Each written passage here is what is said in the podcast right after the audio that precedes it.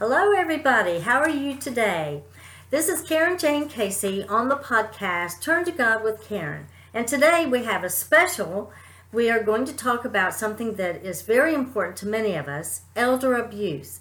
And I have with me uh, William Lightfoot, and he is with Lightfoot Consulting Associates, and he consults regarding elder abuse and domestic violence. So I have a whole boatload of questions for you today. welcome to our show. Thank you for having me. oh, you're welcome. Well, first of all, um, we need to know what is elder, elder abuse. Could you give us the definition for it? Elder abuse is a general term meaning the mistreatment or exploitation of a person 60 or older. 60 or over. Wow. Now, some state that there are some places where they start at 65, but And um, how widespread is this abuse? I imagine it's um, increased uh, because of the pandemic, right? it has to a point. Uh, there are um,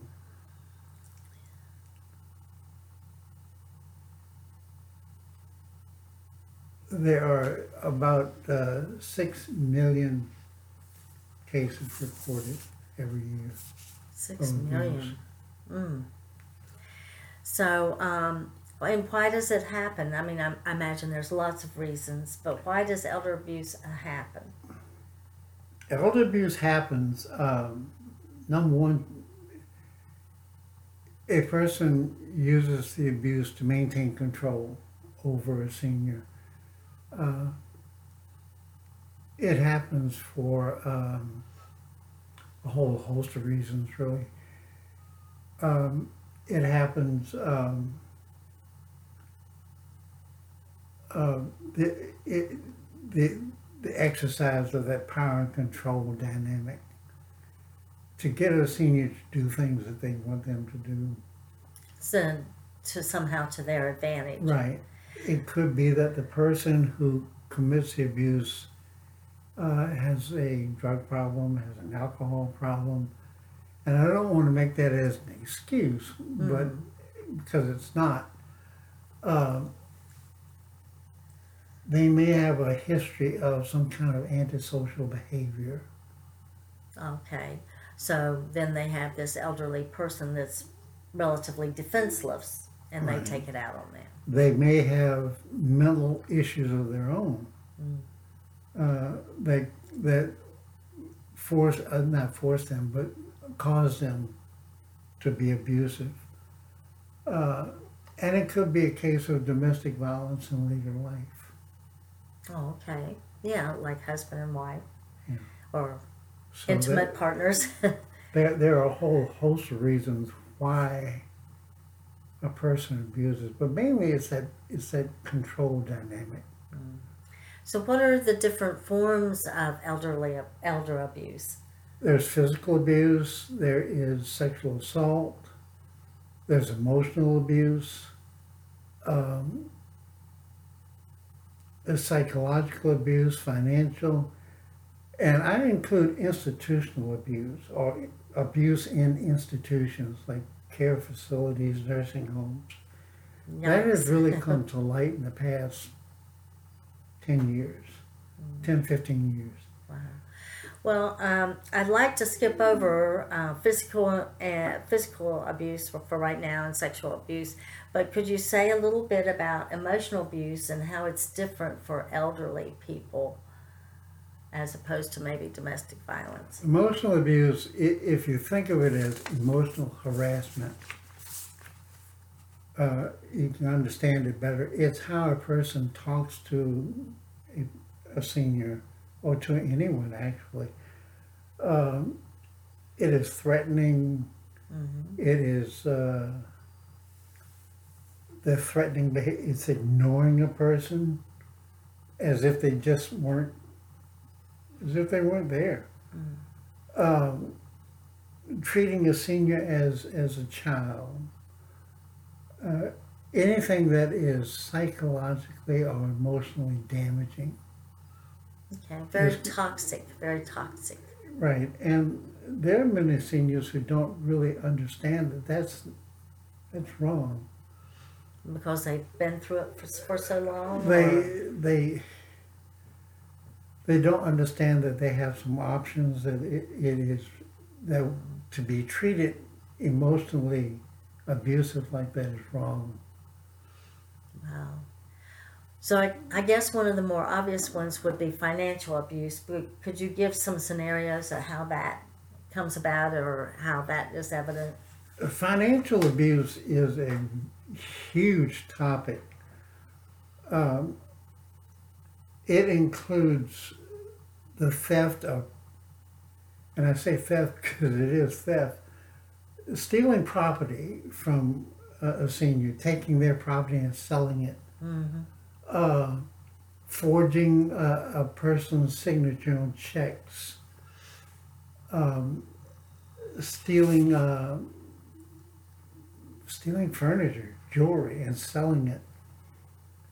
Fraud, and, and I want to, I want people to understand two things, or one thing anyway.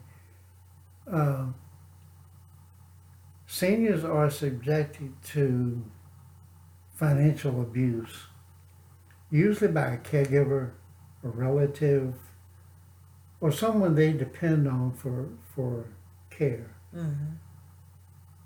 There's a whole other issue of frauds and scams. So that could be someone outside of the home doing it. The the dynamics of of a relative or a caregiver causing financial abuse and frauds and scams are different. Mm-hmm. Uh, in the first instance, we know who's doing the abusing. It, it, it's a relative or a friend or a caregiver. In frauds and scams, though, it's a stranger crime. There are people out there that do this for a living. Right. And so then an elderly person would be a good target or They are- appear to be a good target for them to go for. They are excellent targets in many cases. But when you start to look at the type of abuse or the dynamics of the abuse, it's different. Hmm. That's a stranger crime, and it's usually committed by someone. I mean, they have frauds and scams that come out of other countries. Uh, so I want people to understand that that they they're both abuse, but for different reasons. Uh, you can you can see people who have sudden changes in bank accounts. That should be a red flag to people Mm-hmm. um, especially if they've changed their account to someone who's unknown. So that would be something noticed by the banking institution, the credit Yeah. card Bank- managers, and maybe even family. They wouldn't notice this change. Banks are most most often uh, the first to see financial abuse, Mm. and bank employees need to understand what their options are when they think a senior is being abused. Uh, you know, if a senior comes in a bank and there are two strangers with them or with them, Yes. and she's writing checks, the bank needs to understand that they do have some options to, to put a stop to that. Um, That's great. But the banks need training, uh, the same as, as other institutions would. Um, inclusion or, or putting strange names on bank accounts to include that abuser. hmm So that should be a red flag. Yeah, there, there are some red flags out there that people need to understand and, and know about. Okay. Well, what are some of the risk factors that lead to abuse? I mean, we have an elderly person. What are some of the fact, risk factors in that that they would be abused? To as a victim to mm-hmm. become a victim. Mm-hmm. Um,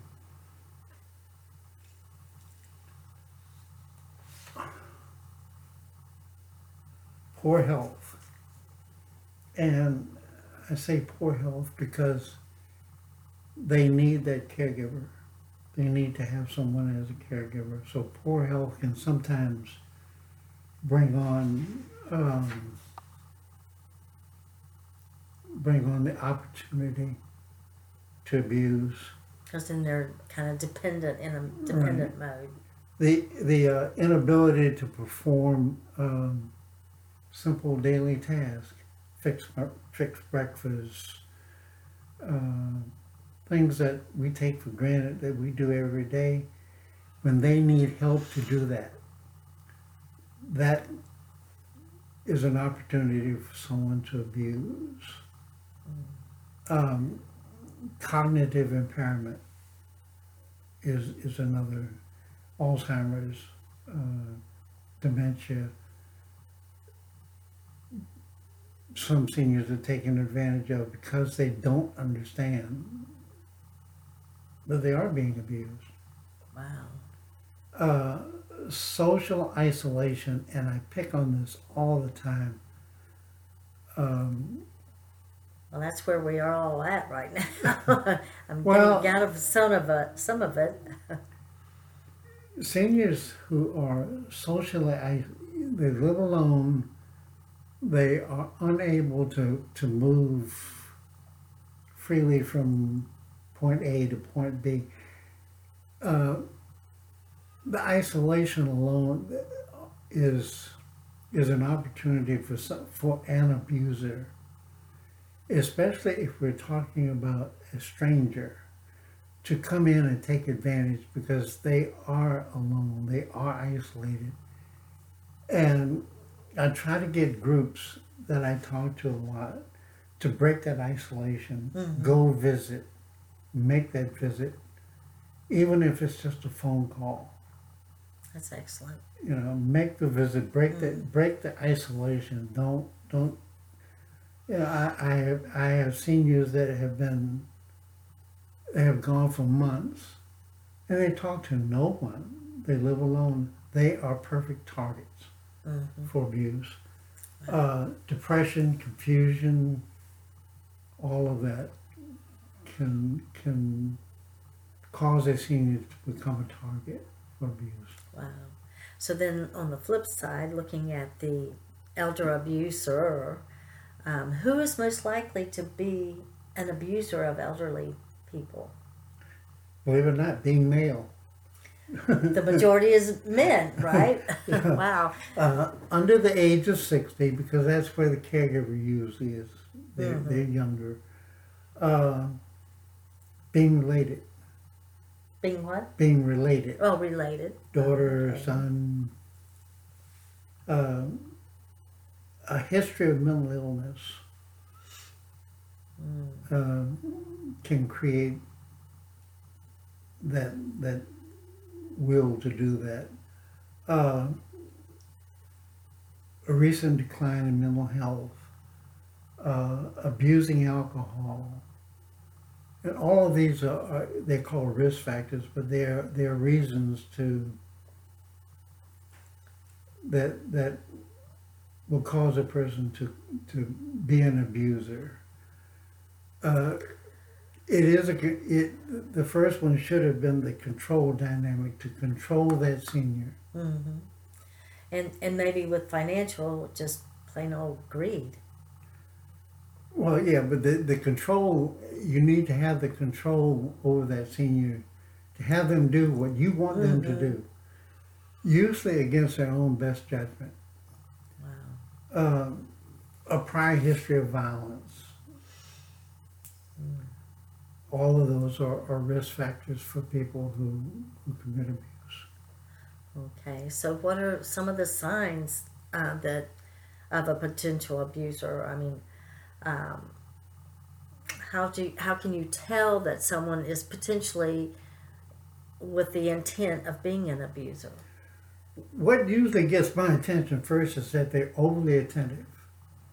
Okay. Uh, they don't allow the senior, you know, if you ask the senior a question, they don't allow them to talk. Oh, okay. They're over attentive. They they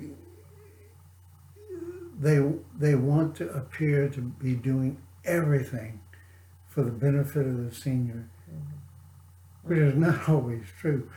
Uh, to control the victim's every action, Wow. and that we're right back to to that control dynamic. Mm-hmm. Uh, they are in control. Mm. Uh, talks about family. uh, They talk about the victim as if they weren't really human. It's it's a detached. You know, I I talk to abusers and they say, "Well, she does this or he does that."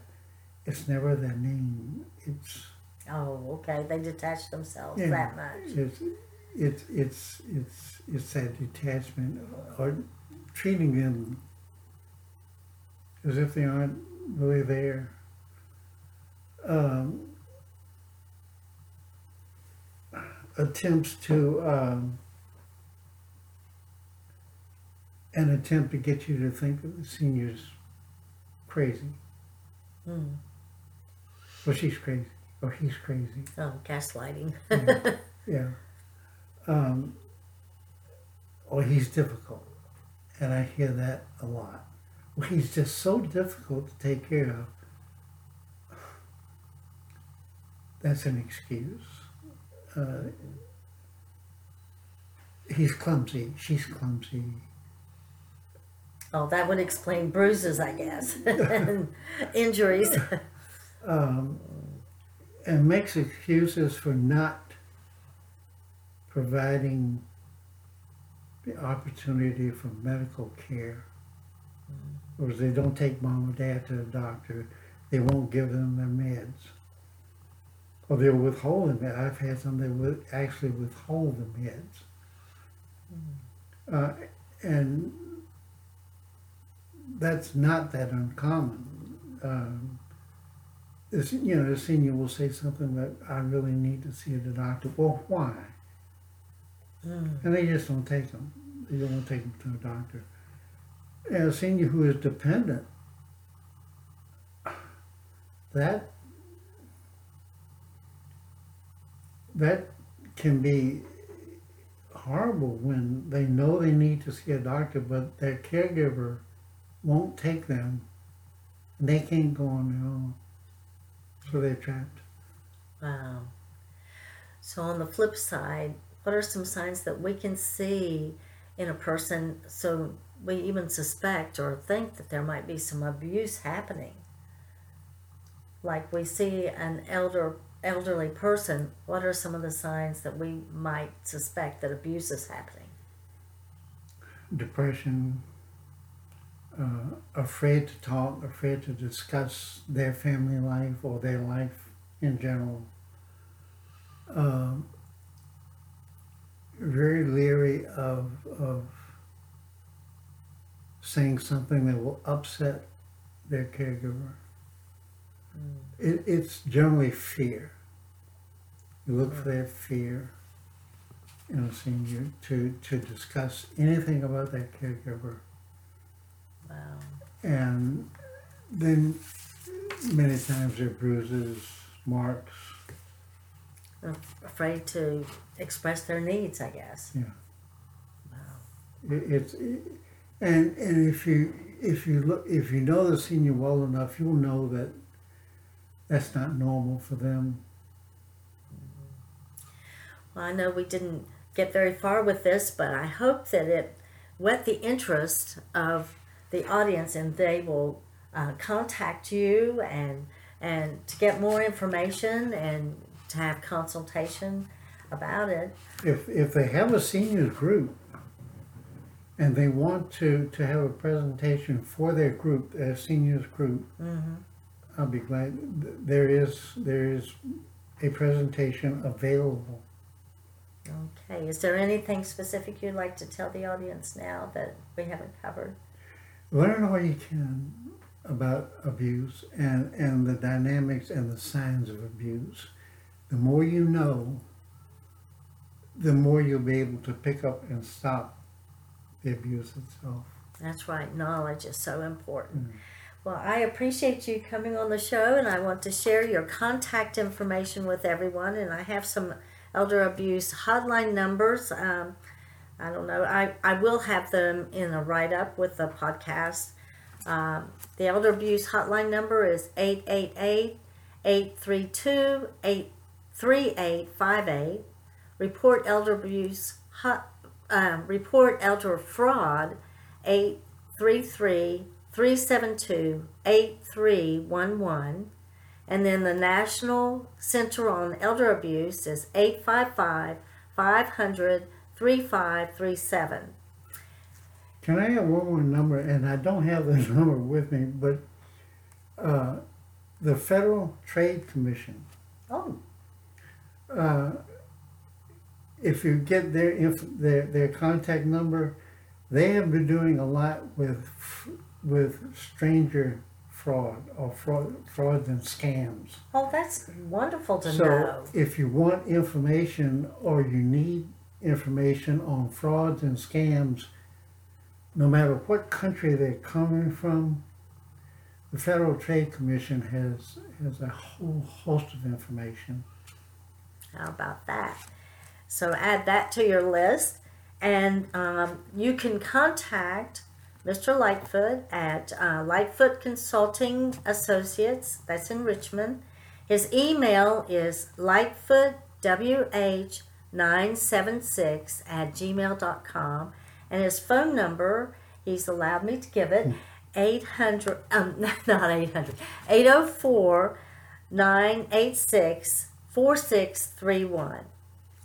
Now, if I if I'm unable to answer, just leave me a message and, and tell me who you are and why you call, and I'll call you back. All right. Okay. Well, thank you very much, and I hope that that has really um, given you some knowledge about the topic of elder abuse and what's your interest on finding out more, because this is a pervasive pervasive problem we are facing now. Well, thank you, and God bless.